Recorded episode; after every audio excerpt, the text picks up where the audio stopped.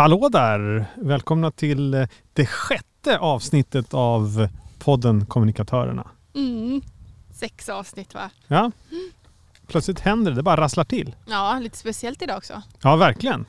Vi sitter utomhus, har jättefin hästhage, dock utan hästar vad jag kan se. Ja, inte någon häst, men väldigt mycket vilda fåglar, hjortar, rådjur och så en hund som, ja, som vi hör Mm. långt borta. Mm. Men eh, utomhussändning idag kan man säga. Och det är gött. Ja, det är gött för det är sol. Ja. Fast jag har krävt att vi ska sitta i skuggan, så du sitter med liksom flis och hela killevippet. på. Gör ingenting. Svensk sommar. Ja. Varmt upp till Ja. shorts. Ja. Mm. Mm.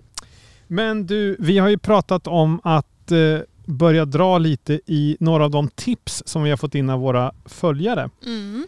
Och ett av de tipsen kom från Fredrik Blomberg som jobbar som nyhetssändare på P4 Sörmland. Mm. Gör något om polisens kommunikation, skrev han. Och eh, jag eh, ringde faktiskt upp honom och frågade varför då? Därför att eh, den har förändrats under mina snart 30 år på Sveriges Radio. Eh, där informationen allt mer styrs mycket hårdare idag än tidigare. Det är väldigt svårt att få prata med utredarna kring ett mord eller ett rån utan man ska prata med presstalespersoner. Eh, och de är, det är både för och nackdelar men eh, mest nackdelar för att man får ganska ytlig information Utveckla det där, just det.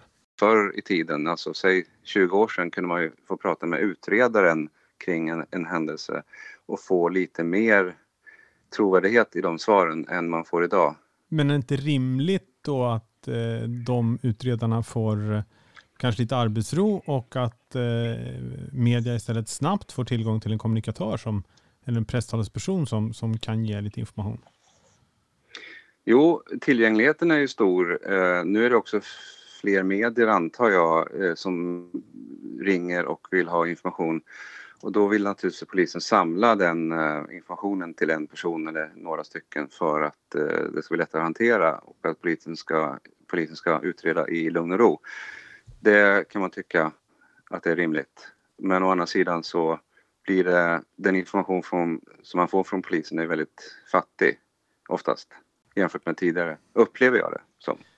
När vi pratade tidigare så sa du att ja, men förr fanns det också tre stycken vakthavande befäl i mitt län, Sörmland. Idag hamnar jag på regionsledningscentralen i Linköping när jag ringer. Vilken betydelse har det för, för ditt jobb? Jag kan säga att det till och med fanns fyra vakthavande befäl när jag började 93 på Sveriges Radio och P4 Sörmland och eh, det naturligtvis tar ju mer tid att ringa dem men de hade mer lokalkännedom än vad regionledningscentralen i Linköping har. Jag tycker att de är duktiga och de är bra på många sätt och tillgängliga och trevliga. Det handlar inte om det utan den lokalkännedomen har ju lite grann eh, försvunnit i och med att man flyttade till Linköping där man har regionledningscentralen. Eh, det var ju också någonting som man pekade på när man eh, gjorde organisationen för vad det, sex år sedan. Men nu har ju du varit med så länge så att det är ju nästan som man kan säga att ja, nu börjar han låta en sån som säger att allt var bättre förr. Men vad ska polisen göra då för att du ska sjunga deras lov igen? Jag tycker att, att man ska göra utredare mer tillgängliga. Jag förstår också att de, de ska jobba med utredningen så att det, det är ett svårt problem.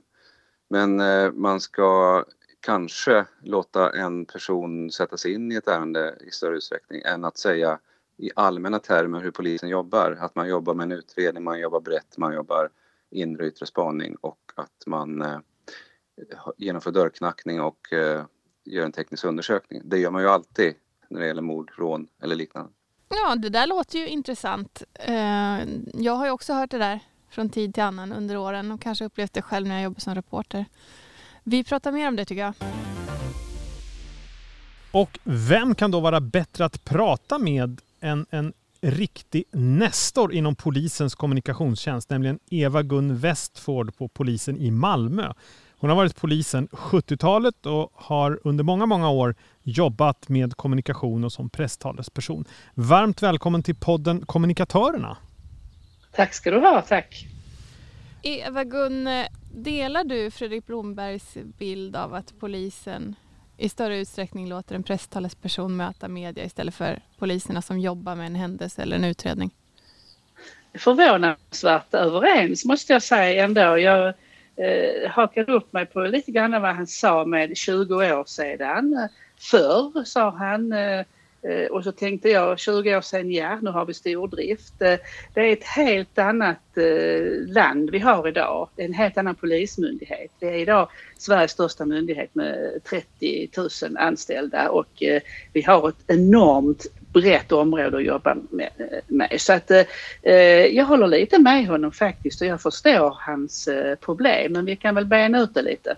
Ja, vad, när du pratar om den där stordriften, vad är det då som har, som har hänt och som har förändrat eh, och hur har det påverkat kommunikationsarbetet? Det har påverkat så tillvida 2015, den första januari när vi sjösatte den nya eh, polisorganisationen då eh, blev det ju helt förändrat och delades eh, polis-Sverige in i eh, sju polisregioner. Och det är ju helt annorlunda. En gång i tiden började jag som kontorist vid Polismyndigheten i Simrishamn. Denna lilla söta polismyndighet med, med 44 poliser och 22 civilanställda. Det är liksom en sagovärld, en Astrid Lindgren-värld. Det är inte så nu utan nu har vi stordrift och vi har sju regioner och vi har också den digitala världen, allt det tekniska som har tillkommit och det är mycket, mycket snabbare. Vi har media 24-7, vi har inga pressläggningstider utan det är eh, publicering dygnet runt hela tiden. Och hur har det påverkat ert arbete då? Ja, det har påverkat jättemycket. När eh, jag började som kommunikatör eller som informationspolis i slutet på 80-talet då fick jag en försiktig fråga från dåvarande polismästaren i Malmö som lite tveksamt sa du, jag tror att, att information blir stort i framtiden. Skulle du kunna tänka dig jobba med det? Och jag blev ju liksom jättesur. För jag, jag hade ju sett mig själv köra polisbil hela livet och jag var absolut inte färdig. Men det var en rysligt eh, bra chef, eh, Nils-Erik Åmansson och eh, eh, jag och chefen är en hierarki. Säger chefen någonting så är det bara att gå i den riktningen. Så jag började försiktigt då och på den tiden hade vi en journalist i Malmö som hade fritt tillträde till polisen. Ah. Och det var också en nestor bland journalister, Ulf Mattsson på Kvällsposten. Han hade då fritt tillträde. Han hade någon kontakt där inne med spanarna så han kunde gå och komma i princip som han ville och det väckte ju liksom lite ont blod och, och, och så här. Och då ville Nils-Erik Åhmansson öppna upp polisen lite. Och eh, jag blev fiende igen därför att jag hade varit fiende i början på 70-talet när jag blev polis. Jag hade liksom nätt och jämt jobbat mig in i organisationen och nått acceptans så fick jag detta uppdraget. Alltså något acceptans på grund av ditt kön då eller? Ja, på grund av att jag var kvinna. Ja, det var ju liksom helt... Uh, ni kan inte ana hur det var i början på 70-talet. Mm. Jo, det kan ni kanske. Ja. Usch, men vad fick du strida för i början och är det något av det som har följt med dig sen? Ja, men öppenheten. Öppenheten att man ska öppna upp lite. Jag menar, är man tyst så riskerar man inte att säga fel. Stänger man dörrar drar ner persienner så är det ingen som ser vad man håller på med. Och en sak var, eh, var Nils-Erik Åhmansson och jag helt överens om och det var medborgarna. Medborgarnas betydelse för eh, polisen. Och det var, det var där både han och jag såg samma sak, att vi har ju allt att vinna. Så att eh, lite försiktigt öppnade vi upp. Vi var några stycken som, som bemannade första informationscentralen som det hette. Och vi hade både internt ansvar för kommunikationen och vi hade lite försiktigt det externa nu när ni då har blivit sån här stordrift som du säger och sju polisregioner. Mm. Har polisen, menar du, blivit eh, slutnare igen då? Nej, det har vi inte, men vi försöker ju renodla eh, informationen. Alltså, man ska komma ihåg att när vi ska informera om någonting. Och det är ju det som eh, vad jag förstår eh, journalisten här du pratar med var ute efter. Just det här när det har hänt någonting. Och då är vi ganska förtegna. Och det handlar ju om när det har hänt en svår olycka, har hänt ett grovt brott eller vad det nu kan vara då ska vi bedriva ett undersökningsarbete, en förundersökning. Och då är det ju superviktigt att man inte röjer någonting som kan vara helt avgörande för en lagföringsprocess senare. Och det är det som är så jättesvårt. Jag som är polis tycker inte det är så eh, svårt. Jag förstår ju det här med med gränsen mellan vad som är sekretess och vad som inte är sekretess. Men jag måste säga jag lär mig det hela tiden för ju längre jag släpps in i en förundersökning och ju mer jag vet ju bättre kan jag bli i mitt arbete. Men eh, det, det, det, finns en, en ådra av att man inte berättar för kommunikatören och, och så här. Men det jobbar vi jättehårt med och jag måste säga att vi är på god väg. Varför tror du man inte berättar för kommunikatören?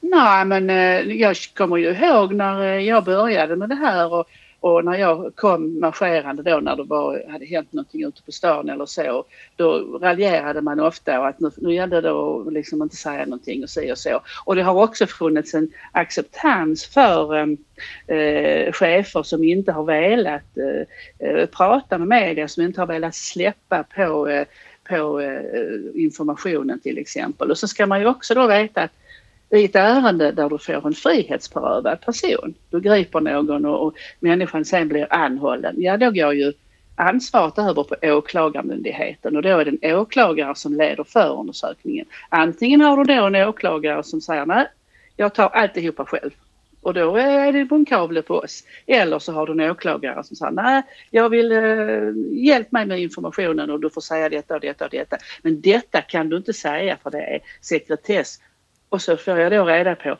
varför är det sekretess? Ja, då förstår jag det och då kan jag också förmedla detta till journalisterna. Den där acceptansen för chefer som inte vill prata med media, eh, mm. har, den, har, det, har det blivit mindre av den varan? Ja, vi är ju så pass accepterade idag. Kommunikationsavdelningen är en egen Eh, bärande avdelning i nya Polismyndigheten. Så vi har också ett brett arbetsområde och ett av de här eh, ansvaren vi har det är ju att stödja men det är också att utbilda våra medarbetare.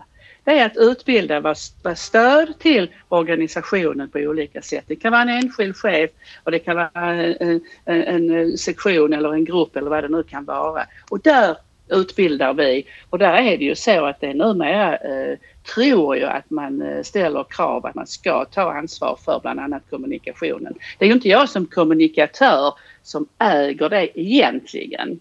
Nu är jag ganska erfaren och så, så jag, jag, jag, vet ju var gränserna går men, men det är ju egentligen organisationen som äger mig. Jag är ju en, eh, jag stöder ju och tjänar kan man ju säga. Men om det nu är som du säger, att eh, det är liksom eh, organisationen och de som ansvarar för en utredning som också ska informera och kommunicera. Mm, mm, Varför mm. blir det då som, som Fredrik, som vi hörde här för en stund sedan, säger att det är mycket, mycket svårare idag att få prata med en utredare? Jo, därför det handlar ju eh, det handlar om att, eh, en, eh, hur man sorterar i det ansvar man har. Jag kan förstå de här förundersökningsledarna som äger informationen att man har ett så ett grovt brott och då ska man det är enkelt att säga dörrknackning, det vet ju alla. Hörde jag att han sa det, dörrknackning, ja. Men en dörrknackning det är alltså en ganska omfattande insats som vi gör.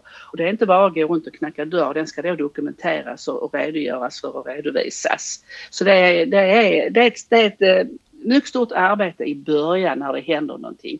Och då är det svårt för, för, eh, för oss att få in att om du tar kommunikationen som flyttar upp den på din agenda och, och, och tar ansvar för kommunikationen i, i, några minuter så kommer du få arbetsro sedan. Och vi jobbar mycket på det och eh, jag tror, och det har också min långa erfarenhet lärt mig, att om man har tålamod så kommer det att, att, att bli naturligt. Precis så som att nu är kvinnor eh, accepterad inom polisen, det är snart 50-50, så har kommunikationen också blivit mer och mer accepterad. Och ju bättre jobb vi gör, ju mer accepterade blir vi och ju större acceptans för våra arbetsuppgifter. Det är jätteintressant det där. Eh, också om du, att du ser kommunikationsenheten som en stödfunktion. Eh, jag tror ju att det, det är så de flesta önskar att en kommunikationsavdelning fungerade på ett företag eller en organisation. Men, men många har ju ganska lång väg att gå. Eh, då, då tänker jag på de senaste säg, tio åren när utvecklingen av sociala medier och digitala kommunikationsvägar har gått så himla snabbt. Ha, hade ni liksom, var ni med på tåget eller har ni, har ni utvecklat er som stödfunktion de senaste tio åren i, i, parallellt med tekniken? Oj då, det har vi gjort. Alltså det här med eh, sociala medier, det har ju suttit väldigt hårt inne, eh, i alla fall i polisregion Syd. Förutom i, i Växjö så hade vi ju en som var, som var eh, absolut först tror jag inom polisen med eh, eh, Facebook och så här och det var ju stor succé. Men det, det har ju segat oss fram där också. Nu har ju Eh, Eh, alla nästan ett, eh, ett Facebook-konto. Vi har inte det på gränspolisen till exempel men det, det, har att göra, vi tror att det skulle bli eh, svårt att moderera eftersom gränspolisen är så ständigt i det politiska fokuset sedan 2015 och, och, och vi arbetar med mycket svåra Eh, fall och utredningar och så. Så det, det, det, har vi inte. Annars så har, eh, jag tror till och med vi har kö på eh, grupper och enheter som vill, som vill starta egna då Facebook-konton för att kommunicera med, med medborgarna. Så där har vi också fått avdela då särskilda kommunikatörer som ska då moderera, författa inlägg och så. För det där är ju också, det ska, vara, det ska inte vara rättsvidrigt utan det ska vara rättssäkert. Så de som då står i kö som du säger för att starta, de utbildas också av er för att få till det från start? Ja, det är klart och eh, det är ju väldigt, eh, det är inte bara till att eh, Eh, putta ut inlägg efter inlägg utan det ska ju vara korrekt information därför att vi representerar en myndighet. Det ska vara korrekt och det ska vara svenskan ska också vara eh, vad det ska skrivas så att man förstår och, och somliga inlägg ska vi också kunna nå andra grupper än de som pratar svenska. Så att vi har, vi, vi har, det är inte bara till att starta ett konto utan vi vill att det ska vara hög kvalitet på det också. Och vi har ju både eh, information som är direkt brottsförebyggande. Men vi har också till exempel när vi har försvunna personer och så här, då har vi våra Facebook-konton och vi kan gå in och direkt kommunicera och direkt informera och också eh, tacka när eh, till exempel en försvunnen person har kommit till rätta.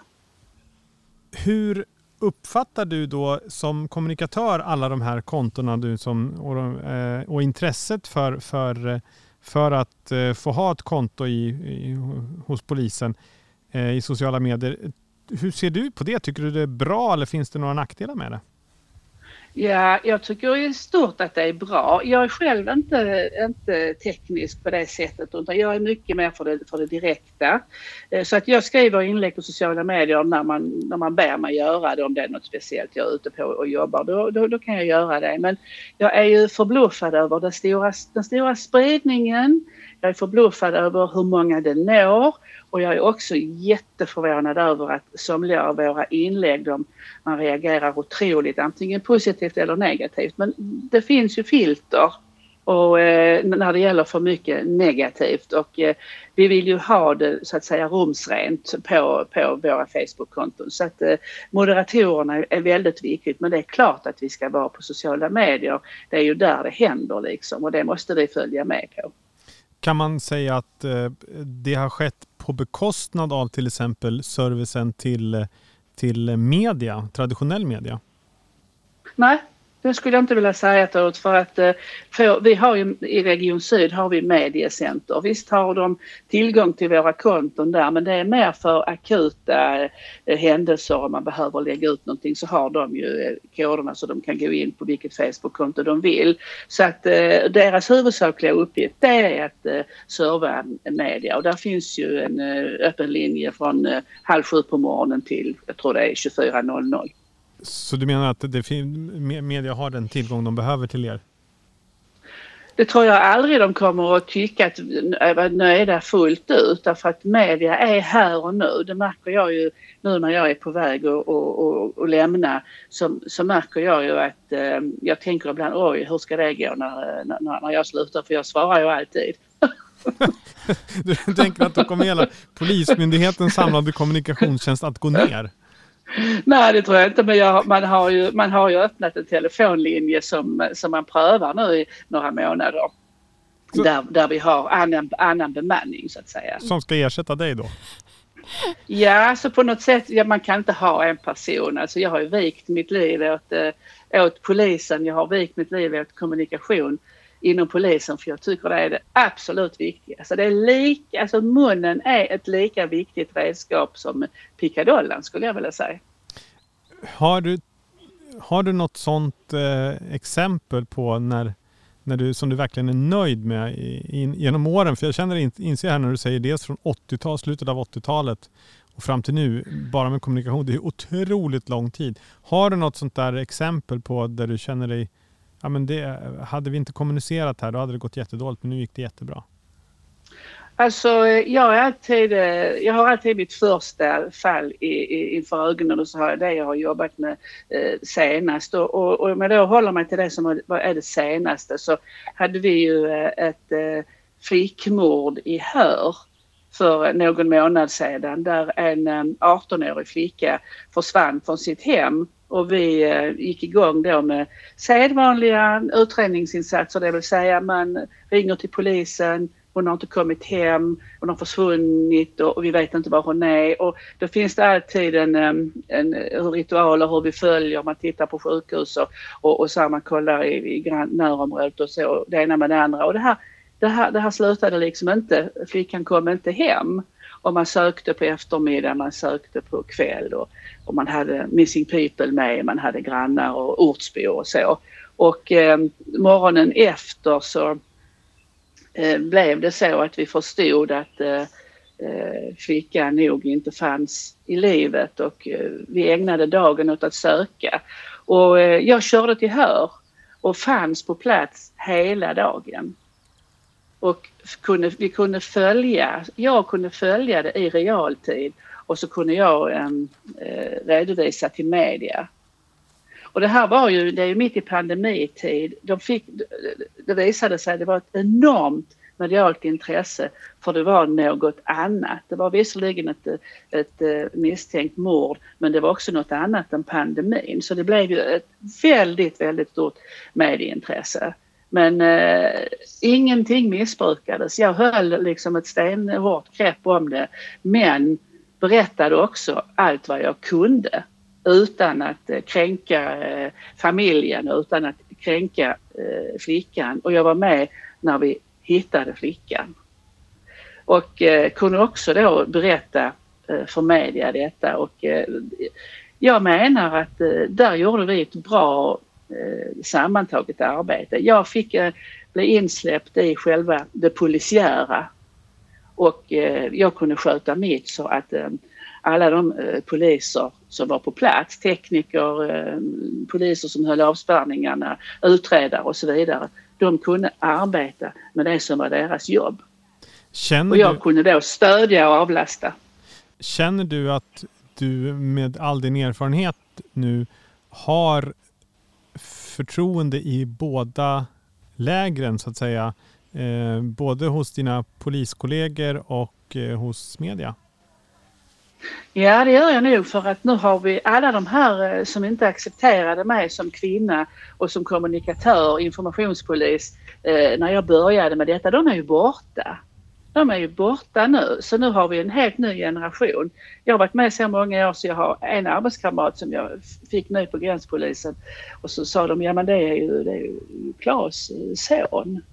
Jaha, jaha, jaha. Ja men då är det ju Arnes barnbarn. Ja, då hade jag jobbat med farfar också. Så jag menar, jag har ju otroligt lång tid att, att se tillbaka på. Jag är inte säker på att farfar Arne någonsin hälsade på mig. tror jag inte. Men däremot barnbarnet nu som kom Eh, såg ju mig som en enorm tillgång. Och där ser man hur tiden har, har betydelse. Och jag fick den absolut finaste komplimangen fick jag för någon vecka sedan när den här dansken, eh, svensk-dansken Rasmus Paludan kom till eh, Malmö och skulle ha en eh, happening och, och reta upp folk och då var vi på plats med en stor polisinsats, mycket stor polisinsats. Och eh, jag hade hand om media. Och en journalist kom fram efteråt och sa, nu ska jag fan i mig kalla dig för mam. För vi hade, pratat en, vi hade pratat en stund om Line of Duty som, som, eh, från BBC som, som går på SVT Play nu och eh, jag sa, varför det? Jo, jag ska kalla dig för mam. Och jag menar, bättre, bättre betyg kan man inte få. Men det säger man ju i, i den engelska polisen. Där är det otroligt viktigt med, då, när man får en befattning där så, så, så, så, innebär det då att man får en titel. Men ibland får man en sån titel som man ska kallas för mam eller boss eller så. det är ni, det är grejer det.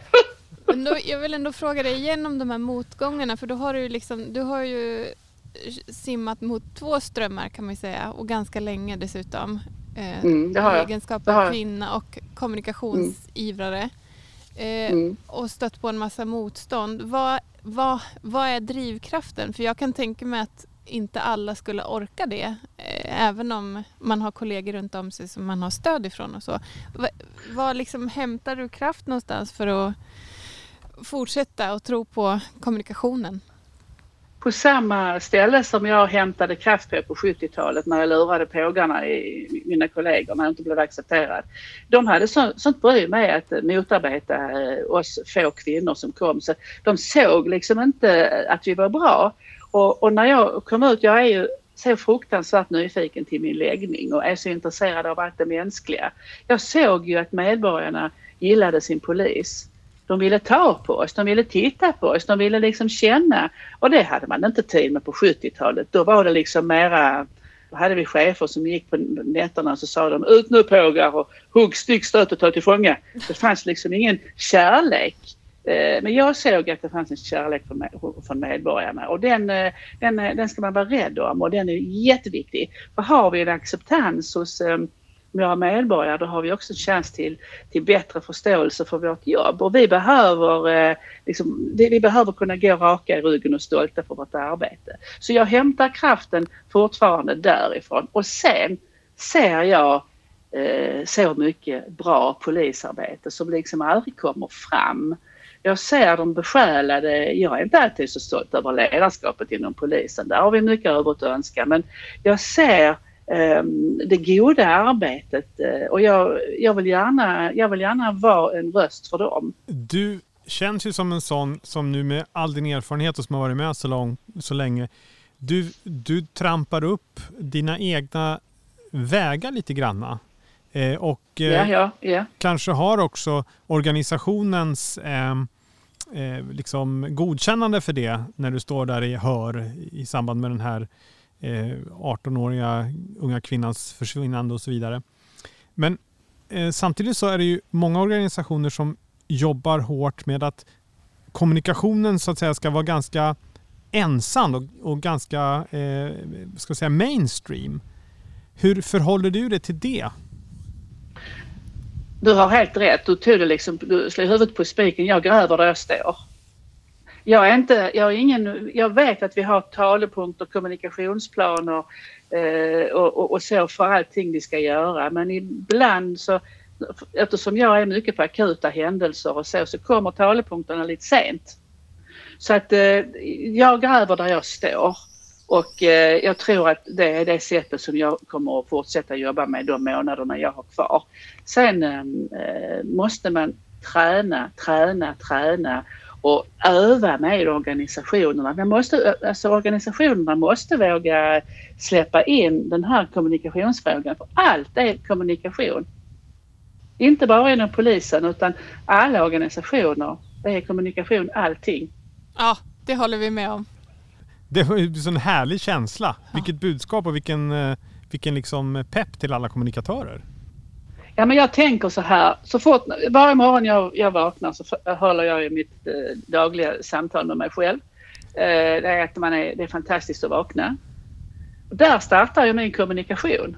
Vad har, jag, vad, vad har jag för någonting runt om mig? Jag har Allan, min lilla fyrbente. Där startar vi vår kommunikation allt är kommunikation. Han eh, kan ju inte prata men han ser ju och läser mig och jag läser honom och, och så här. Och sen så är det grannar som kommer. Allt är kommunikation. finns ingenting som inte är kommunikation. Och det som jag är allra, allra mest intresserad av, och blivit på gamla dagar, det är ju den ordlösa kommunikationen. Den är ju fantastisk. Det är ingen som lurar mig nu för tiden med det ordlösa. Man blir ändå nyfiken nu. Jag inser på när du säger att du har några månader kvar. Så sen är det dags antar jag för pension. Vad, ja. Kommer du att fortsätta jobba eh, på något sätt med kommunikation eller är det du och, och Allan nu mot världen? Ja, det är, äran, det är äran jag mot världen, det är det ständigt faktiskt. Men jag eh, håller ju föredrag och föreläsare, alltså inspirationsföreläsare och eh, med då kommunikationen som bas där jag då berättar hur jag har tänkt. För det är som ni, ni säger, alla dessa händelser som jag har varit på sedan i slutet på 80-talet, det är hisnande när jag tänker tillbaka på det, vad jag har varit med om. Alltså eh, jagat bovar. Eh, jag har till och med gripit eh, någon i, när jag varit ute i kommunikationstjänst. Och det kan jag ju göra i kraft av att jag är polis. Mm. Jag menar, vem är jag när jag klarar av mig polisuniformen? Ja, alltså, eh, då är det ju bara jag kvar. Inte så bara men jag ska kanske? Fortsätta. Nej, men jag ska fortsätta för att jag säger som Ranelid, ordet är störst. Du, jag, må, eh, jag inser jag har en fråga till här. Jag sa till yeah. Mia att det här avsnittet ska vi nog kalla för cirkulera, här finns inget att se. Hur många gånger har du sagt så under din karriär? Att cirkulera det säger man nog bara i Stockholm. Det tror inte jag man säger. Utan jag, nej det tror jag inte jag man säger. Vi säger bara nu får du flytta på er. Nu får du flytta på dig. Så det, är liksom, det har jag ju sagt jättemånga gånger. Jag är ju alltid ute med kollegorna på demonstrationer och eh, manifestationer och vad det nu kan vara. Och det är inte mer än, eh, mindre än ett år sedan som sinnet rann på mig när jag var ute i mitt kommunikationsuppdrag på Black Lives Matter och det var en som lyckades reta upp mig och som jag fick ju kliva ur bilen och helt enkelt lyfta undan honom. Och han blev ju, jag tror han är förvånad än. Men jag tyckte, jag tyckte han gick för långt. Och det kunde jag göra i kraft av att jag är polis. Tack snälla Eva-Gun Westford för att vi har fått lyssna på det här eh, inspirerande samtalet om, eh, om kommunikation. Fredrik Blomberg, han fick svar på tal. Ja, kort. Ja. kort och koncist Japp. Eh, fick han svar på tal. Hon höll med. Ja. De eh, jobbar på det där. Mm. Och om eh, kommunikationsarbetet eh, fortskrider så kommer också reporterna få mer. Mm. Eller? Ja, typ så. Ja. Mm. Men vad hände sen? Ja, sen eh, tog hon ju alla kommunikatörer i hela Sverige i sin famn. Ja. Och så lyfte hon dem och sa att ni gör ett bra jobb och det är viktigt. Ja, det var ju helt eh, makalöst. Ja. Eh, vilken erfarenhet och vilken, eh, liksom, eh, vilken, du använde ordet pepp. Ja. Ja, så jag säger vilken pepp från Eva-Gun Westford där. Använde jag ordet pepp? Ja, du har använt ordet pepp. Ja, ja. ja men hon var pepp och hon var, men hon var ju mer än pepp. Hon, hon är ju, ja vilken kraft. När hon jämställer eller likställer eh, eh, kvinnokampen i yrket, eller kampen för jämställdhet, med kampen för att få kommunikationsarbetet att vara prioriterat. Ja men det säger ju någonting. Mm. Mm, mysigt. Mm. Du gjorde nästan vågen.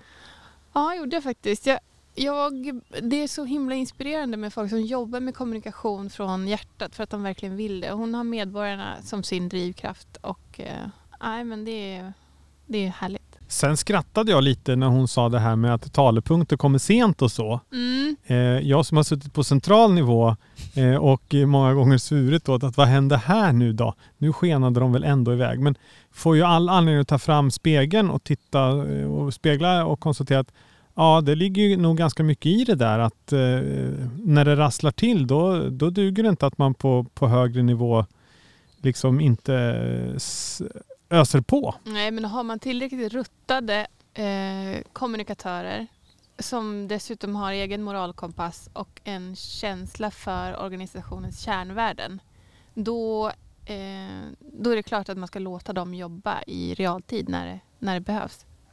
Jag har, jag har inte så svårt att se att Eva-Gun Westford eh, gör ett bra jobb eh, alltid när hon liksom få kliva in. Sådär. Nu kanske jag får halva poliskåren i Skåne efter mig, men eh, jag tror inte det. Är det så att du sitter här och fryser? Eh, ja, det är lite kyligt. Ja. Solen har väl inte gått i moln, men jag vet inte, skuggan. Det är något. Ja, lite kall. Det är svensk sommar när den är som, eh, inte bäst kanske, men eh, det är svensk sommar nu, det kan Vi man säga. Vi går ju mot sommar. Är det det du far efter? Ja, lite så. Mm att eh, vi kanske låter det här sjätte avsnittet vara vårt sista för sommaren och så tar vi lite ledigt och hoppas att vi får återkomma med kommunikatörerna i höst. Ja, mm. precis. Fast innan vi eh, liksom säger hej då och, och kramas för sommaren så skulle jag också vilja tipsa alla kommunikatörer där ute som inte har kollat in det att den nya mediebarometern från Nordicom eh, är här. Den innehåller en hel del intressant läsning och som alltid så är hela databasen öppen för den som verkligen vill fördjupa sig i vem som läser och lyssnar på vad och sådär. Ehm, de toppar själva pressmeddelandet eh, om eh, rapporten med att den svenska befolkningen ägnade mer tid än någonsin åt medier under pandemiåret 2020. Eh, det är lovande tycker jag för oss som jobbar med kommunikation. Eh, vi skulle kunna länka till den från vår Facebook faktiskt, till rapporten. Just det. Kommunikatörerna heter vi på Facebook. Mm. Eh, och om man också vill eh, lyssna på två initierade människor som grottar ner sig lite i det där så är senaste avsnittet av Mediepodden med Emanuel Karlsten och Olle Lidbom, avsnitt 141 är det. Eh, de drar sina egna härliga analyser på det där. Också mysigt att lyssna på. Bra sätt att möta sommaren och planera höstens kommunikationsinsatser. Och jag konstaterar att ett, avsnitt 141, där ligger vi i lä. Ja, sex är också en siffra. Så är det. Ha. Så är det. Eh, du, eh, då säger vi väl eh, hej och tack för så länge då. Ja, tack så hemskt mycket Och för så- de här första sex avsnitten Ja. Jesper. Så hörs vi när solen har värmt upp Mia Sal eh, och övriga Sverige helt enkelt. Ja, Och gå in på eh, kommunikatorerna.se på Instagram mm. om ni längtar efter oss. ja, eller besök oss på vår sajt kommunikatörerna.se. Hej på dig! Podden Kommunikatörerna produceras av Sal Media och aktiebolaget Tengrots Ord. Musik Niklas Thelin.